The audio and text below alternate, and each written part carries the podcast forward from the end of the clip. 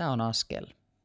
Podcast kaikille meille, jotka tahdomme kasvaa Jeesuksen opetuslapsina. Mun nimi on Noa. Tervetuloa mukaan.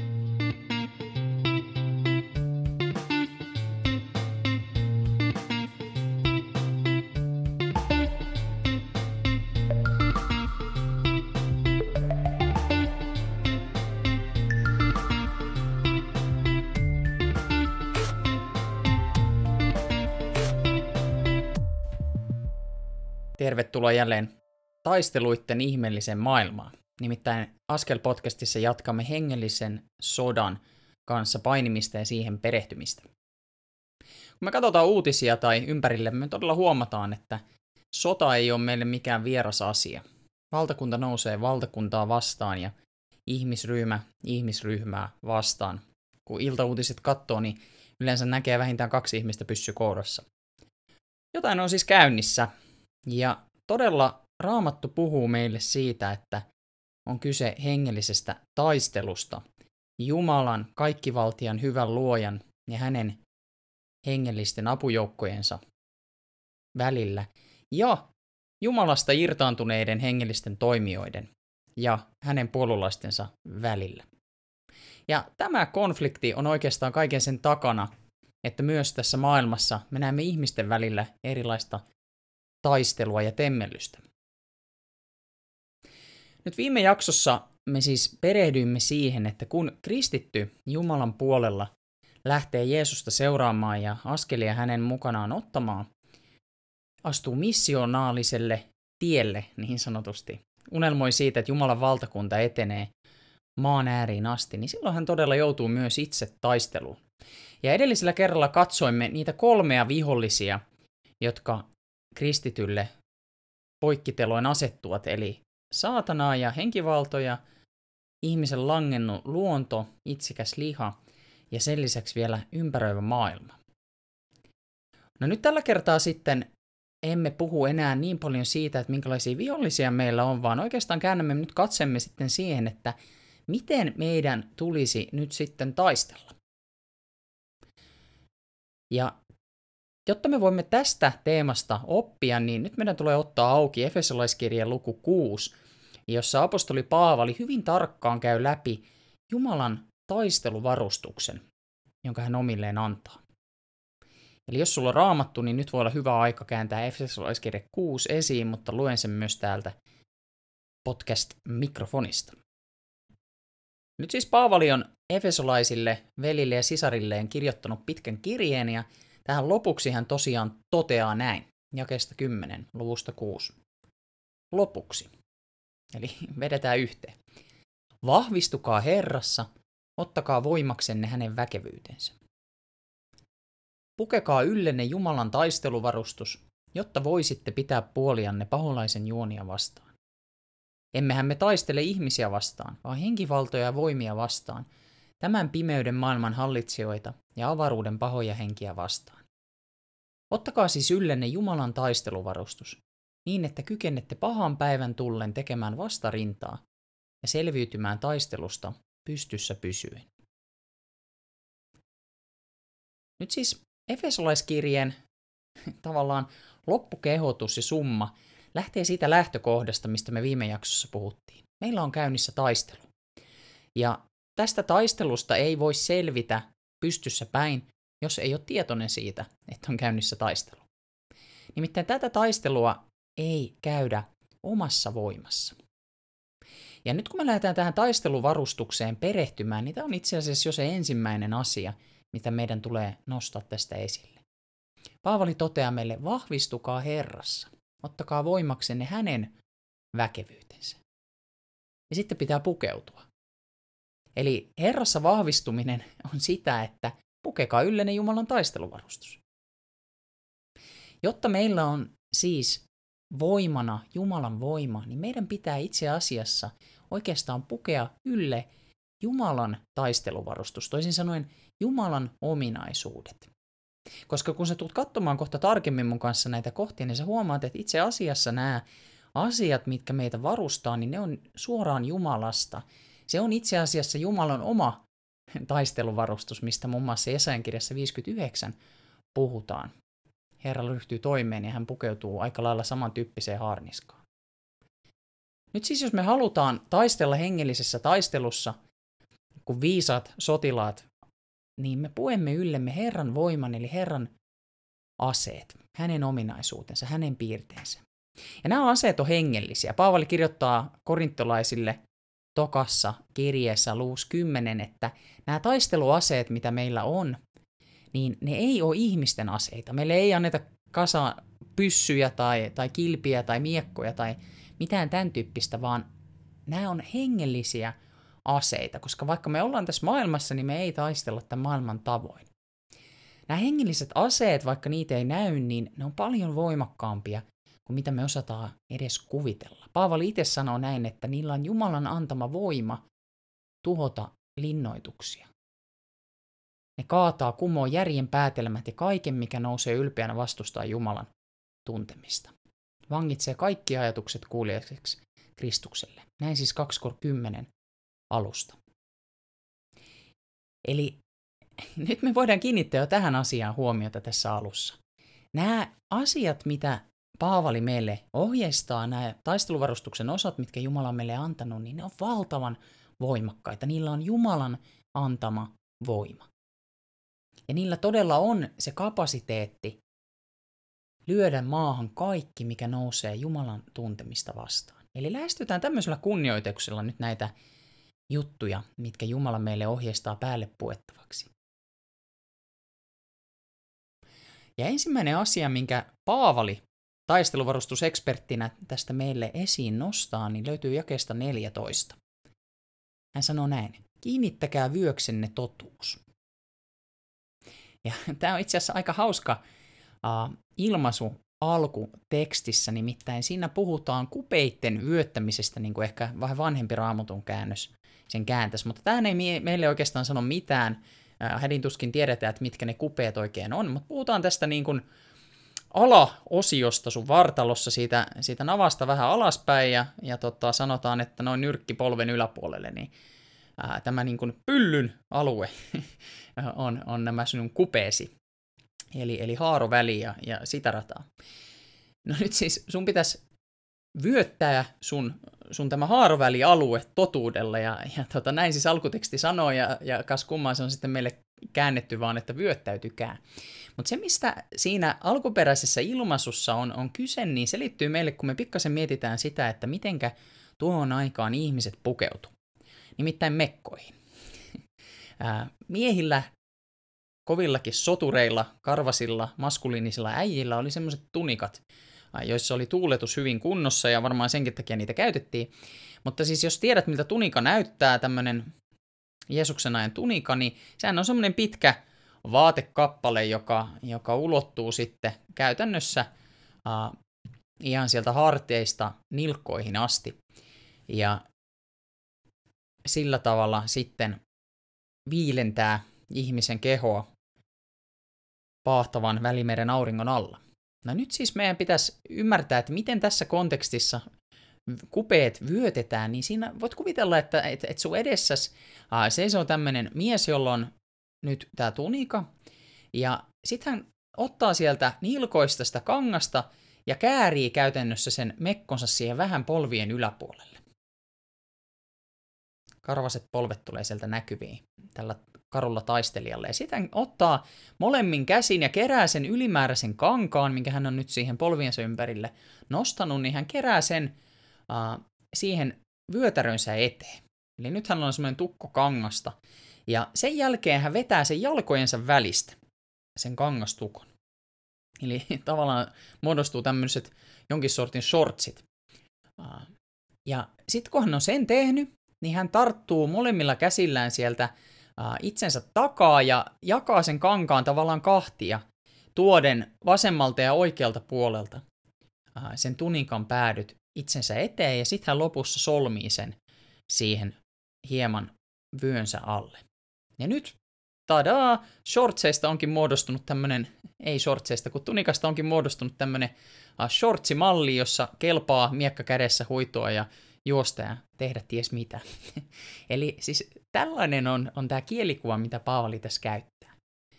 Eli vyötä kupeesi totuudella. Sido tavallaan koko, koko niin pukeutumisen perustava tekijä, mikä mahdollistaa sun liikkumisen, niin onkin totuus. Nyt jos ajattelet, että lähtisit tuommoinen tunika päälle juoksemaan ja huitomaan miekkalla ja muuta, niin voi olla, että kompastuminen tapahtuisi aika äkkiä, niin vähän samalla tavalla nyt meidän pitää ymmärtää, että jos me ei nosteta ja vyötetä meidän totuuden tunikaa ihan kunnolla sinne kupeisiin, jos meidän koko vaellus, jokainen askel ei rakennu totuuteen, niin silloin meistä ei ole taistelijoiksi. Herra on sanonut meille näin, että te tulette tuntemaan totuuden ja totuus tekee teistä vapaita. Ja siellä missä Herra on, siellä on vapaus. Hän on vapauden Jumala. Jeesus on totuus ja valo. Ja jos sä et vaella valossa, jos sä et vaella totuudessa, niin silloin ystävä, susta ei ole taistelemaan. Eikä myöskään tämä vanhurskauden panssari, mistä Paavali tuossa seuraavaksi rupeaa puhumaan, niin tuu pysymään sun ylläs. Ja nyt sä voit siis miettiä tätä, että vaellanko mä täysin totuudessa? Onko mä pukeutunut, onko mä vyöttänyt itteni, vyöttänyt kupeeni totuudella? Onko mun elämässä semmosia osa-alueita, missä mä en ole täysin valossa? Ja jos on, niin mitä, mitä mun pitää tälle asialle tehdä? Tehdään siis samalla tämmöistä pukeutumistarkastusta tässä, kun käydään tätä taisteluvarustusta läpi. Jos jossain vaiheessa koet, että hetkinen, nyt tämä varuste puuttuu, niin voi olla ihan hyvä ottaa siinä saman tien sitten pausenappi käyttöön ja pohdiskella Herran tai kristityn ystävän kanssa, että mitäköhän tälle asialle voisi tehdä ja mitenköhän tämä mahtaa olla. Mutta nyt siis jos on niin hyvin, että meillä on nämä kupeet vyötettynä totuuteen ja, ja tota, niin sanotusti hihat kääritty, tämä voisi olla semmoinen nykypäiväinen ilmaisu sille, että ollaan valmiita toimeen, niin sitten me voidaan myös laittaa yllemme. Pukeutukaa vanhurskauden haarniskaa. Näin Paavali siis sanoo seuraavaksi. Jälkeen kun kupeet on vyötetty, niin sitten ruvetaan puhumaan vanhurskaudesta. Vanhurskaus on tämmöinen kunnon hyvä kaanaankielinen sana, minkä olisiko ollut Mikael Agrikola, joka sen on keksinyt. Mutta kreikan sana dikaios oikeastaan tarkoittaa viatonta, näin niin kuin ihan pohjimmillaan. Mutta siihen sanaan sisältyy myös ajatusta oikeudenmukaisuudesta, oikeamielisyydestä, Jumalan mielenmukaisuudesta, nuhteettomuudesta, niin edespäin. Kaikkea tätä on vanhurskaus, jos me halutaan tätä sanaa käyttää. No nyt vanhurskauden haarniska on oikeastaan alkutekstissä rintapanssari. Ja jos mietit rintapanssaria, niin mitä se oikein suojaa, minkä yllä se lepää?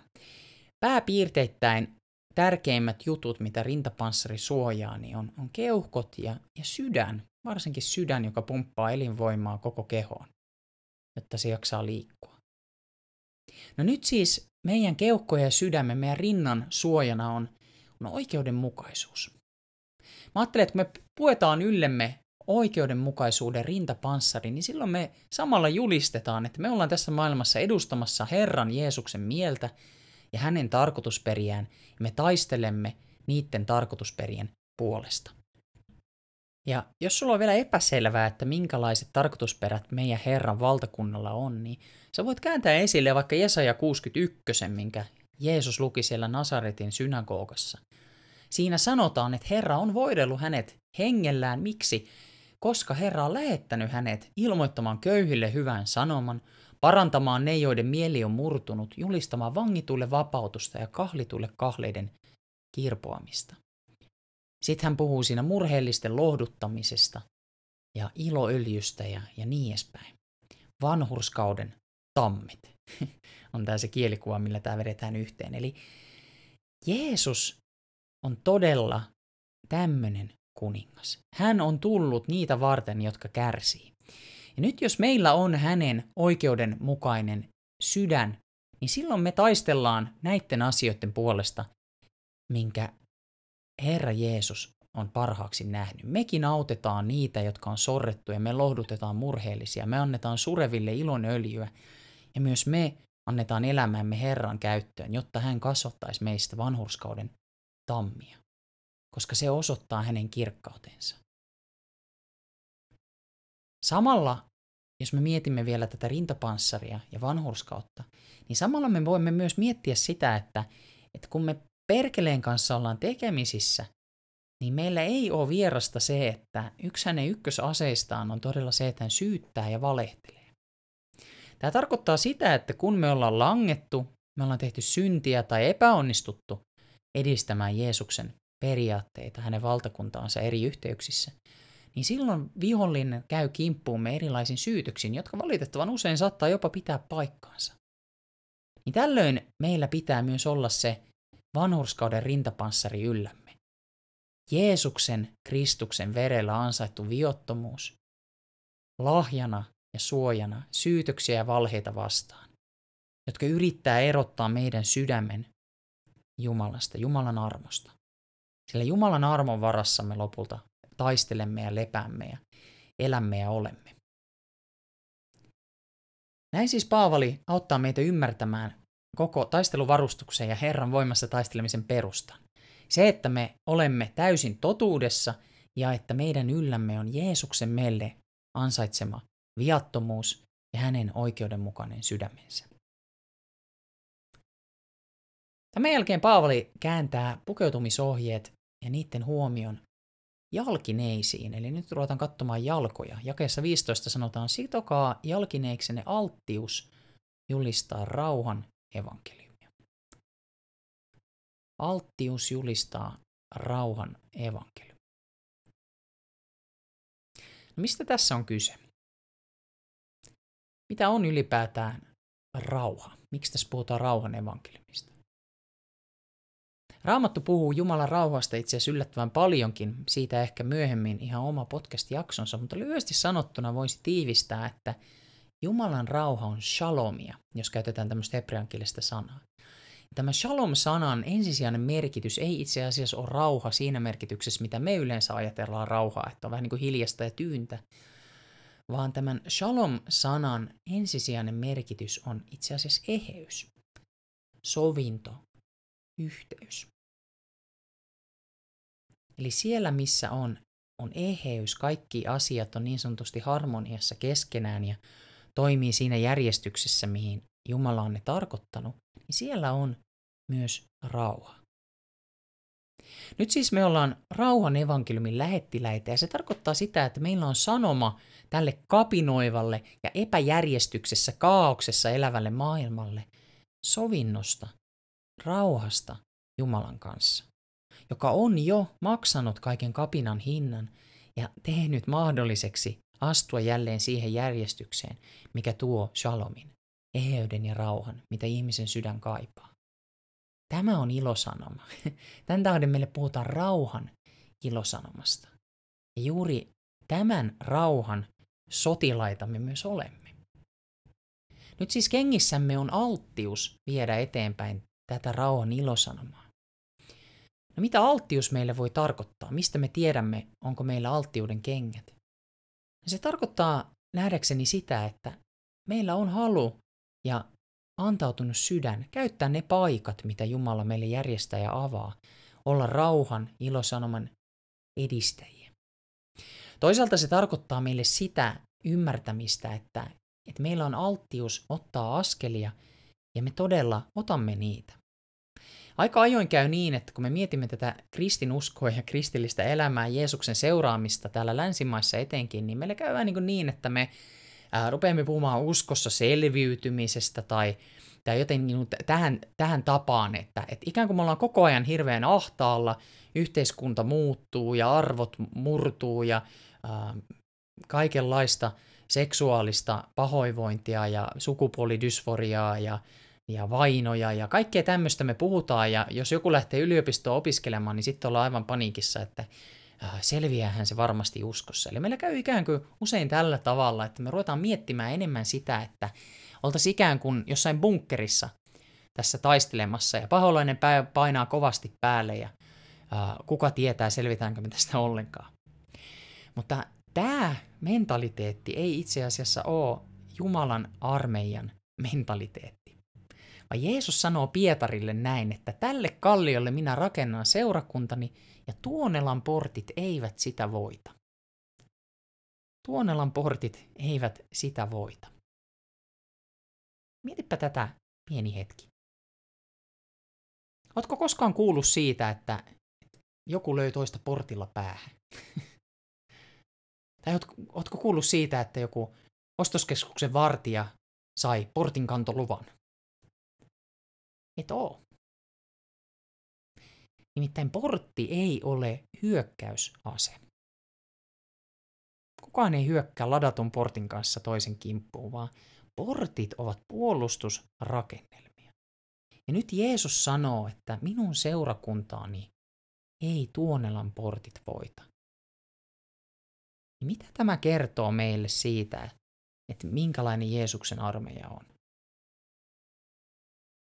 Se kertoo meille ystävä sen, että me todella olemme voittava, etenevä armeija, joka ei ole häviöllä, vaan jolla on todella kengät jalassa ja marssi käynnissä. Ja tämä on äärimmäisen tärkeä asia ymmärtää, nyt kun me mietitään tätä taistelua Herran omina. Ja nyt sä voitkin tarkastella hieman sun ah, pukeutumistilannetta. Sä voit miettiä nyt sitä, että hetkinen, oliko mulla se vanhurskauden rintapanssari? Onko mun sydämellä palvella niitä, jotka on köyhiä, murtuneita, heikkoja? Vai elänkö mä itselleni? Tai vaihtoehtoisesti, olenko mä jatkuvasti syytöksissä, itseni vähättelyssä, uskonko mä niitä perkeleen valheita siitä, että Herran armo ei koske mua? Ja sitten sä voit sen jälkeen miettiä sitä, että onko mulla alttiuden kengät. Onko mä valmis toimimaan niissä tilanteissa rauhan evankeliumin ilosanoman eteenpäin viejänä, mitä Herra mulle valmistaa? Olenko mä altis? Sanonko mä Jeesukselle päivittäin, tässä mä oon Herra, käytänkö, käytä mua? Otanko mä askeleet Jeesuksen seuraajana? Koenko mä, että tässä mennään eteenpäin? Uskonko mä näin? Vai istunko mä bunkkerissa peläten piruja? Tästä sä saat selville kenties sen, että onko sulla rintapanssari ja alttiuden kengät paikallaan. Jos ne ei ole, niin näiltä alueilta sulla saattaa silloin puuttua se Herran voima, minkä sä taisteluun tarvit. Mennään eteenpäin. Nimittäin seuraavaksi jakeessa 16 Paavali kääntää katseensa uskon kilpeen. Ottakaa kaikessa suojaksenne uskon kilpi, jolla voitte sammuttaa pahan palavat nuolet. Eli nyt meillä on tässä annettu työkalu ja meillä on annettu myös käyttöohje, käyttötarkoitus tälle varustukselle. Usko. Mitä on usko? Usko on lujaa luottamusta Jumalaan. Toimimista sen varassa, ojentautumista sen mukaan, mitä ei näy, mutta mitä meille on luvattu ja sanottu. Näin raamattu itse hebrealaiskirjeessä suurin piirtein meille määrittelee uskon. Ja nyt meille siis sanotaan, että usko on kilpi, joka kykenee sammuttamaan pahan palavat nuolet. Ja meidän tulee tarrautua tähän kilpeen, käyttää sitä, jotta nämä palavat nuolet ei pääse levittämään tuhoa. En tiedä, ootko ampunut jouskarilla koskaan, Mä oon nuorempana ammuskellut, on erilaisia toilailujakin. Muun muassa jossain vaiheessa nuorena poikana tykkäsin ampua nuolia ilmaan kesämökillä jostain syystä siitä ei sitten päälle katsojat, isovanhemmat ja vanhemmat hirveästi tykännyt. Sitä mä en voinut silloin ymmärtää. Musta tuntui siltä, että no, sehän on vaan nuoli, se hujahtaa sieltä alas ja se ei ole nyt niin justiinsa, että mihinkä se laskeutuu. Ja vaikka nyt käviskin niin, että se nyt osuu johonkin kattoon, niin se ei sitten niin suurta vauriota aiheuta. Että kyllä tässä tämä huvin ja hyödyn suhde riskeihin on aika hyvä. Tämä oli mun logiikka silloin. Ja voi olla, että, että, että jos kuvitellaan tämmöinen keskiaikainen taistelutilanne tai Jeesuksen aikainen taistelutilanne, ja sä oot siellä sun linnotuksessa, se sit joku ampuu nuolen sinne, niin sä oot vähän silleen, no, no se oli nuoli ja, ja pieni pala puuta ja sitten siinä on vähän terävä kärki, nyt se törröttää tuossa seinässä, ei, ei vaadi toimenpiteitä, jatkakaa. Mutta kuvittelepa, jos tuo nuoli olisikin palava. Jos mä ampusin kesämökin pihalla palavia nuolia ja, ja niistä joku laskeutuisi kesämökin katolle. Tai jos sä kuvittelet itses linnotuksen päälle puolustamaan hyökkäävää vihollista vastaan ja sieltä lentää palava nuoli, niin mitä se tarkoittaa verrattuna siihen, että se olisi pelkkä nuoli? No se tarkoittaa sitä, että se tuli vaatii aina toimenpiteitä. Siinä missä yksi tavallinen nuoli ei välttämättä ihan hirveästi uhkaa sun elämän kotia tai sun etenemistä Herran sotilaana, niin palava nuoli on asia erikseen. Koska tuli on semmoinen asia, mikä kuihduttaa asioita pois, ja se aina leviää. Se kuuluu tulen luonteeseen, että se sytyttää asiat ja tuhoaa ne. Tämä tarkoittaa meille sitä, että, että jokainen palava nuoli on pysäytettävä ja sammutettava. Nyt tässä siis meille kerrotaan, että meitä kohtaan tulee pahan palavia nuolia. Ja mitä ne on? Ne on valheita, ne on syytöksiä, ne on petoksia, ne on himoja. Ja nämä on semmoisia asioita, mitkä saa aikaan epäilystä, epäluottamusta, harha-askelia, käytännössä uskon heikkenemistä. Jokainen näistä synnyttää vihaa, himoa ja surua. Nämä on polttavia asioita, jotka todella kuihduttaa ja tukahduttaa pois semmoiset asiat, mitä Jumala haluaa meissä kasvattaa. Nyt meidän tulee siis näitä nuolia vastaan puolustautua uskon kirvellä. Tämä tarkoittaa sitä, että me luotetaan Herran nimeen ja me turvaudutaan Jumalaan. Tämmöistä uskon kilven käyttöä kuvataan todella hienosti Esajan kirjan luvussa 50. Kannattaa sieltä lukea jakeesta seitsemän eteenpäin. Siinä on oikein tämmöinen kunnon taistelukohta. Ja siinä on jakeessa kymmenen todettu näin. Se teistä, joka pelkää Jumalaa, kuulkoon Herran palvelijan sanaa. Joka kulkee syvällä pimeydessä ilman valoa, luottakoon Herran nimeen ja turvautukoon Jumalaan. Tätä on ystävä uskon kilven käyttö. Vaikka saisit syvällä pimeydessä ilman valoa, sä luotat Herran nimeen. Siinä on voima. Yhä edelleen siihen liittyvät lupaukset on voimassa. Ja vaikka sä olisit minkälaisessa ahdingossa, niin sä turvaudut Jumalaan. Et inhimillisiin apuihin, et omiin järjen päätelmiin, et perkeleen eksytyksiin, vaan Jumalaan. Ja sitten tämä teksti jatkuu näin. Mutta te, jotka sytytätte liekkiä loimuamaan, te, jotka ammutte palavia nuolia, syöksykää itse roihuaviin liekkeihinne. Tuhoutukaa tulinuoliin, jotka itse sytytitte. Minun kädestäni tämä on lähtöisin. Tuskan paikassa te joudutte virumaan. siis nyt ihan tässä miehinen sydän syttyy hyvällä tavalla liekkeihin. Siis ajattele, minkälaista uskon kilven käyttöä tässä meille mallinnetaan.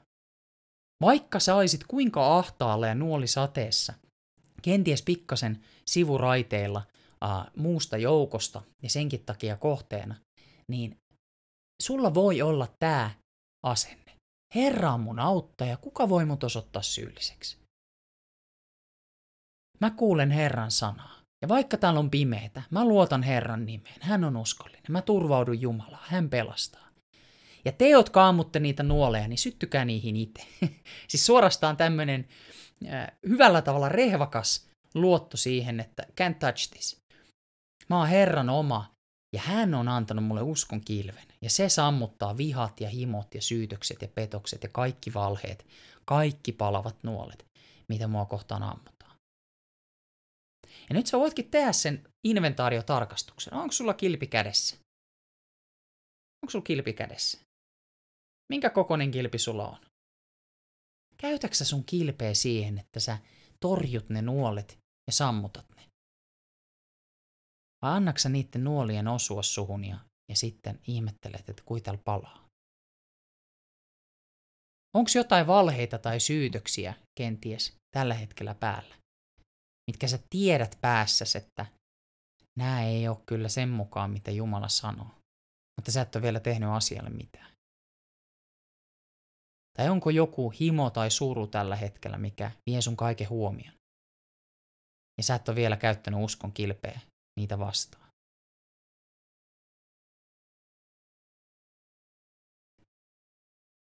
No vielä Paavali jatkaa meille taisteluvarustuksen opettamista sanomalla näin, että ottakaa myös pelastuksen kypärä. Tämä on mun lemppari kohta tässä tekstissä sen takia, että, että jos katsot 1700-luvun Bibliaa, niin se on käännetty näin, että ottakaa päähänne autuuden rautalakki. ja autuuden rautalakki kuulostaa todella katuuskottavalta varustukselta. Mutta mistä on kyse tässä autuuden rautalakissa tai pelastuksen kypärässä? Se ei oikeastaan aukea välttämättä niin kauhean hyvin, jos me ei katsota muuta raamattua ja oteta sieltä vähän vihjeitä. Mutta onneksi Paavali on tästä taisteluteemasta puhunut myös Tessalonikalaiskirja luvussa 5. Ja siellä hän puhuu siitä, että pitää laittaa päähän pelastuksen toivo. Eli nyt mä voisin oikeastaan tehdä semmoisen tulkinnan rohkeasti, että pelastuksen kypärässä on nimenomaan kyse pelastuksen toivon kypärästä. Mihin tarvitaan pelastuksen toivoa? Miksi se pitää pukea päähän? Mä ajattelen, että tässä on kyse siitä, että kun me katsotaan ympärillemme ja me huomataan tämän maailman rappio, me huomataan todella sen pahan kädenjälki tässä maailmassa, ihmissuhteissa, kaikessa, niin meille saattaa käydä niin, että iskee semmoinen toivottomuus ja apatia.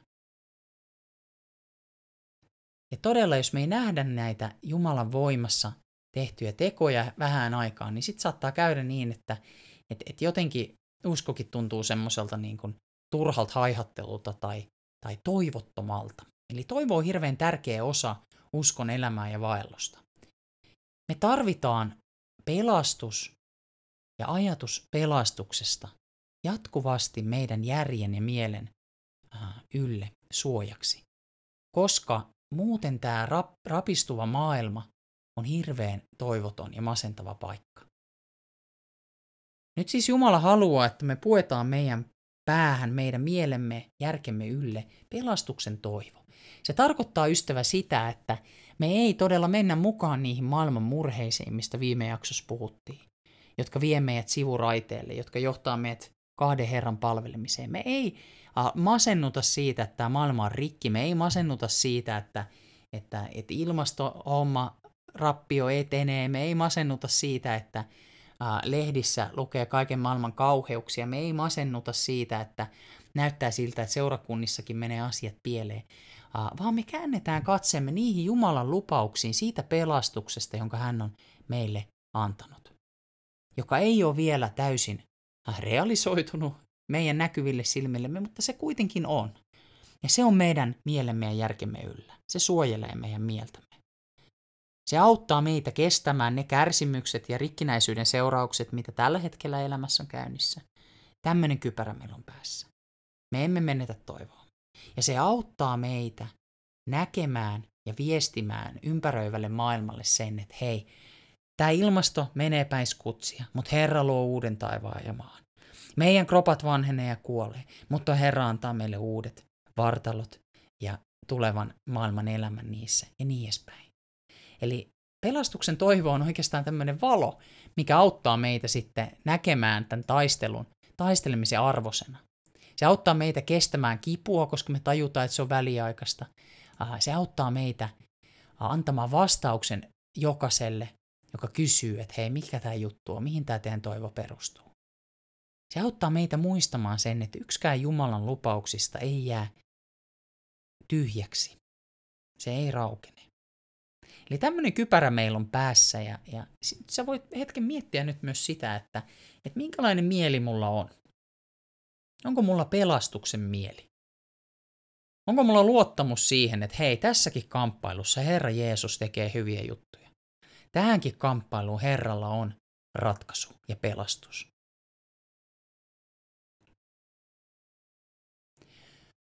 No nyt viimeinen varuste, minkä Paavali meille ohjeista on tässä samassa jakeessa. Hän sanoo näin, ottakaa hengen miekka, Jumalan sana. Raamattu tosiaan kuvaa Jumalan sanaa miekkana. Hebrealaiskirjan nelosessa sanotaan, että Jumalan sana on elävä ja väkevä. Se on terävämpi kuin mikään kaksiteräinen miekka. Se iskee syvään, viiltää halki sielu ja hengen nivellet ja luiden ytimet, paljastaa sisimmät aikeet ja ajatukset. Tämmöinen on Jumalan sana. On terävä miekka. Ja mun täytyy myöntää, että mä en pitkään ymmärtänyt, että mitä tämä nyt oikeastaan haluaa sanoa, tämä teksti. Kun eräänä päivänä mä söin kanaa. Ja äh, jos oot niin kuin minä, niin sä tykkäät ostaa kanaa semmoisena valmiiksi paloteltuna kätevänä fileenä tai suikaleena, mitä sä voi sitten ihan ilman sotkua laittaa pannulle ja paistaa. Mutta aika ajoin käy niin, että, että haksahtaa ostamaan sitä vähän halvempaa kanaversiota, eli semmoista, missä on kaikki luut ja ytimet ja kaikki paikallaan. Ja niin kuin tiedät, tämmöisen koiven tai äh, rinta- tai siipipalan syöminen, jos sitä ei ole vielä siivottu, niin on aika sottasta hommaa, ja, ja siinä ei kauheen siisteillä näpeillä selvitä. Ja nyt yksi päivä mä olin syömässä tämmöistä kanan koipea, ja silloin mulla oli apuvälineenä terävä veitsi. Mitä mä tein tuolla veitsellä, niin mä erottelin siitä kanasta luut ja ytimet. Mä erottelin siitä lihat ja nivelet ja kaikki semmonen hyvä ja ravinnoksi kelpaava siitä, mikä ei kelpaa mun ruoansulatusjärjestelmälle. Ja mä ajattelen, että tässä on jotain, mikä auttaa meitä ymmärtämään yhden Jumalan sanan miekan tarkoitusperistä. Se auttaa meitä erottamaan hyvän huonosta. Mitä meidän kannattaa itsemme laittaa, millä itteemme täyttää ja ravita. Jumalan sanan miekka auttaa siinä. Eli kun sotilas on ruokatauolla, niin sanan miekkaa voit käyttää tällä lailla, erottamaan sitä, että millä mun kannattaa itteeni ravita ja millä ei. Tarkastelemalla kaikkea, mitä me itsemme laitetaan Jumalan sanan valossa, niin meille paljastuu se, että ravitseeko tämä mua oikeasti, auttaako se mua edistyä Jeesuksen seuraajana vai ei. No nyt vastaavasti tässä sanotaan, että se on elävä ja väkevä. Se, että meidän miekka on elävä, Jumalan sana on elävä, niin se tarkoittaa sitä, että se soveltuu eri tilanteisiin. Jumala avaa pyhä henkensä kautta meille sanaa niin, että me yhtäkkiä nähdään, että hetkinen, miten tätä Jumalan sanan paikkaa tulisi tässä kohtaa soveltaa. Ja se on samalla myös väkevä.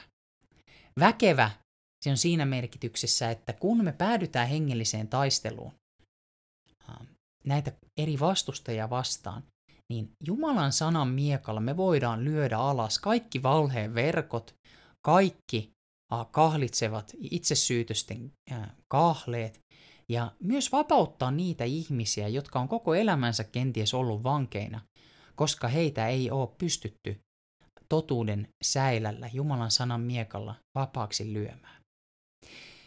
Nyt mä ajattelen, että kun sä mietit sitä, että hei hetkinen, onks mulla totuuden Jumalan sanan, hengen miekka mun kädessä, niin mieti sitä, että tunnenko mä raamatun sanan?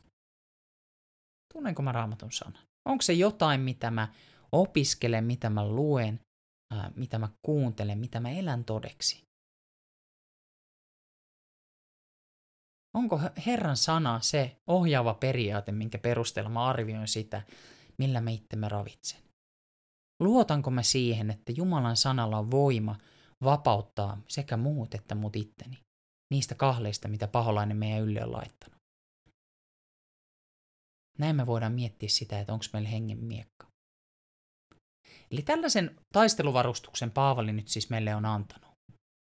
Tai itse asiassa Paavali ei sitä antanut, vaan Jumala on sen antanut. Ja tässä tosiaan on kyse Jumalan ominaisuuksista, Jumalan piirteistä, itse asiassa me puetaan tavallaan yllemme Jeesus itse. Me puetaan vyöksemme totuus, me puetaan yllemme vanhurskauden rintapanssari. Meillä on jaloissa alttius edetä Herran valtakunnan rauhan evankeliumin lähettiläinä. Meillä on kädessä uskon kilpi, meillä on päässä pelastuksen kypärä, meillä on kädessä hengen miekka. Kaikki tämä antaa meille Herran voiman niihin taisteluihin, mihin meidän isä meidät kutsuu. Ja lopussa, ihan viimeiseksi asiaksi, meille annetaan vielä tämä neuvo. Tehkää tämä kaikki rukoillen ja anoen. Toisin sanoen, nyt kun sä mietit tässä sitä, että hetkinen, miten mä puen ylläni tämän taisteluvarustuksen päivittäin, niin tee se näin, rukoillen ja anoen. Pyydä yllesi Jumalan pelastuksen toivoa. Pyydä, että Herra avaa sun silmät sille. Pyydä, että hän pukee sut vanhurskautensa ja viattomuuteen. Se antaa sulle samanlaisen sydämen kuin hänellä itsellään. Pyydä sitä häneltä, ano, niin kuin Paavali sanoo. Ano, että hän antaa sulle alttiuden kengät. Ja tee parannusta, jos et saa ollut altis. Pyydä Herralta, että sä oppisit käyttämään hänen sanansa miekkaa. Siellä, missä elätkään. Vapauttamaan muita, puolustautumaan vihollista vastaan, hyökkäämään kaikkea, mikä seisoo Jumalan tuntemisen tiellä. Tee kaikki rukoilemalla joka hetki hengen antamin voimin. Pysy valveilla ja rukoile hellittämättä. Myös muiden pyhien puolesta.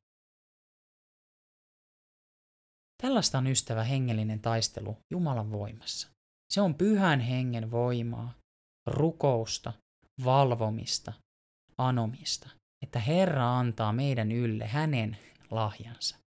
Ja kun hän antaa meille nämä lahjansa yllemme, niin silloin me todella otetaan sotilaina askelia hänen voimassaan, ja tätä joukkoa, joka on Herran voimaan pukeutunut, sitä ei mikään perkelee juoni, linnake tai este tai portti voita. Näin on Jumala sanonut ja hän on luotettava. Hänen nimessään on meillä voitto.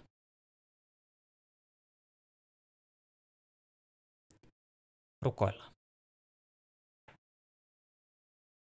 Elävä Jumala, sä oot sotajoukkujen Herra, Herra Sebaot.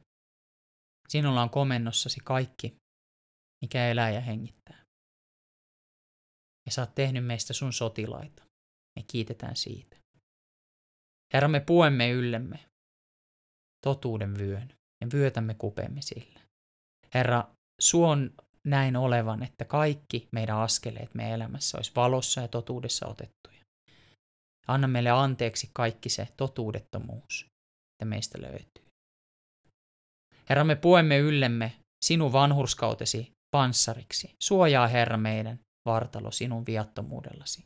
Pue meidät täysin sun puhtauteen ja oikeudenmukaisuuteen. Anna meille semmoinen sydän, semmoiset kädet ja jalat, jotka antaa kaiken, mitä meille olet antanut, muitte hyväksi.